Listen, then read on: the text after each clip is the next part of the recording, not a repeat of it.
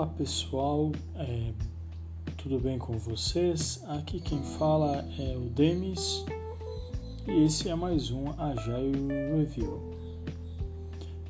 Dando continuidade no nosso podcast anterior, hoje nós vamos falar um pouco mais sobre o gerenciamento ágil de projetos. Dessa vez, nós vamos falar sobre uma das fases que nós vimos na semana passada, que é parte das cinco fases de gerenciamento ágil de projetos, segundo o ciclo de vida do desenvolvimento ágil proposto pelo Jim Heidsmith. Recapitulando as cinco fases, nós temos então a fase de previsão ou antevisão, a fase de especulação de exploração, a fase de lançamento do produto e a fase de fechamento. Hoje nós vamos falar especificamente sobre a fase de antevisão ou previsão, tá legal? A ideia é que a gente entenda um pouco mais o que é essa fase e para que ela serve no gerenciamento ágil de projetos. Na fase de antevisão, nós temos alguns elementos fundamentais. Quais são eles? O termo de abertura do projeto, e nesse sentido é importante que a gente tenha clareza de que trata-se de um termo de abertura de livre escolha. Você pode utilizar um modelo tradicional ou você pode utilizar, por exemplo, um Project Model Canvas, que é um modelo bem mais resumido, ou outro modelo que contém algumas informações do projeto que são essenciais. O segundo elemento fundamental é a visão do produto, ou seja, o que nós vamos construir nesse projeto. A visão do projeto você pode utilizar uma técnica como o elevator pitch ou a vision box para te dar uma ideia do que de fato vocês vão construir nesse projeto. É importante isso porque as fronteiras do projeto precisam estar claras também a partir da visão do produto, ou seja, o que está sendo construído e o que não está sendo construído.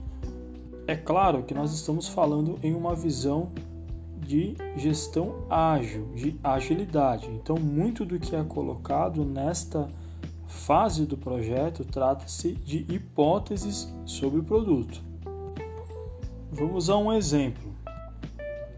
Para uma visão de produto, você pode responder algumas perguntas, como qual a visão de produto do cliente?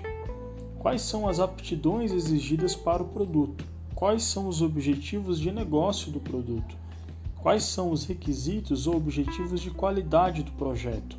E quais são as restrições para o projeto. Esses são alguns exemplos apenas. Independente se você está fazendo é, um projeto de um produto de software ou um produto de hardware, você vai precisar deixar clara essa visão é, do que é o produto em si, porque isso vai nortear o seu projeto durante toda a execução com a ressalva de que não é certo que todos os requisitos e elementos que são colocados no projeto vão de fato se consolidar. Tratam-se de hipóteses, como eu já havia dito.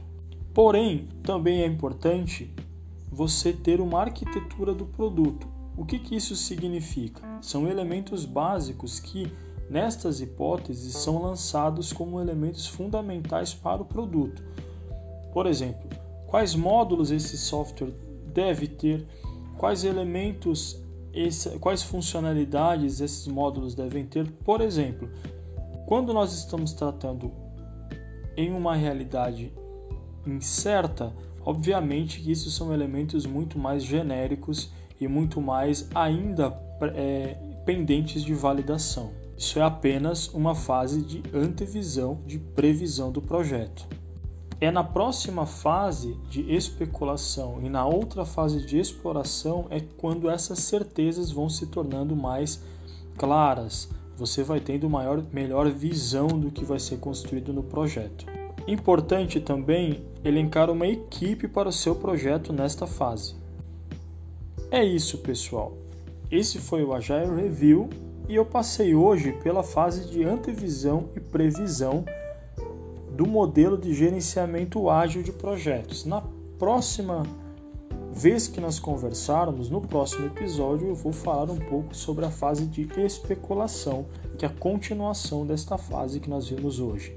Um grande abraço e até a próxima.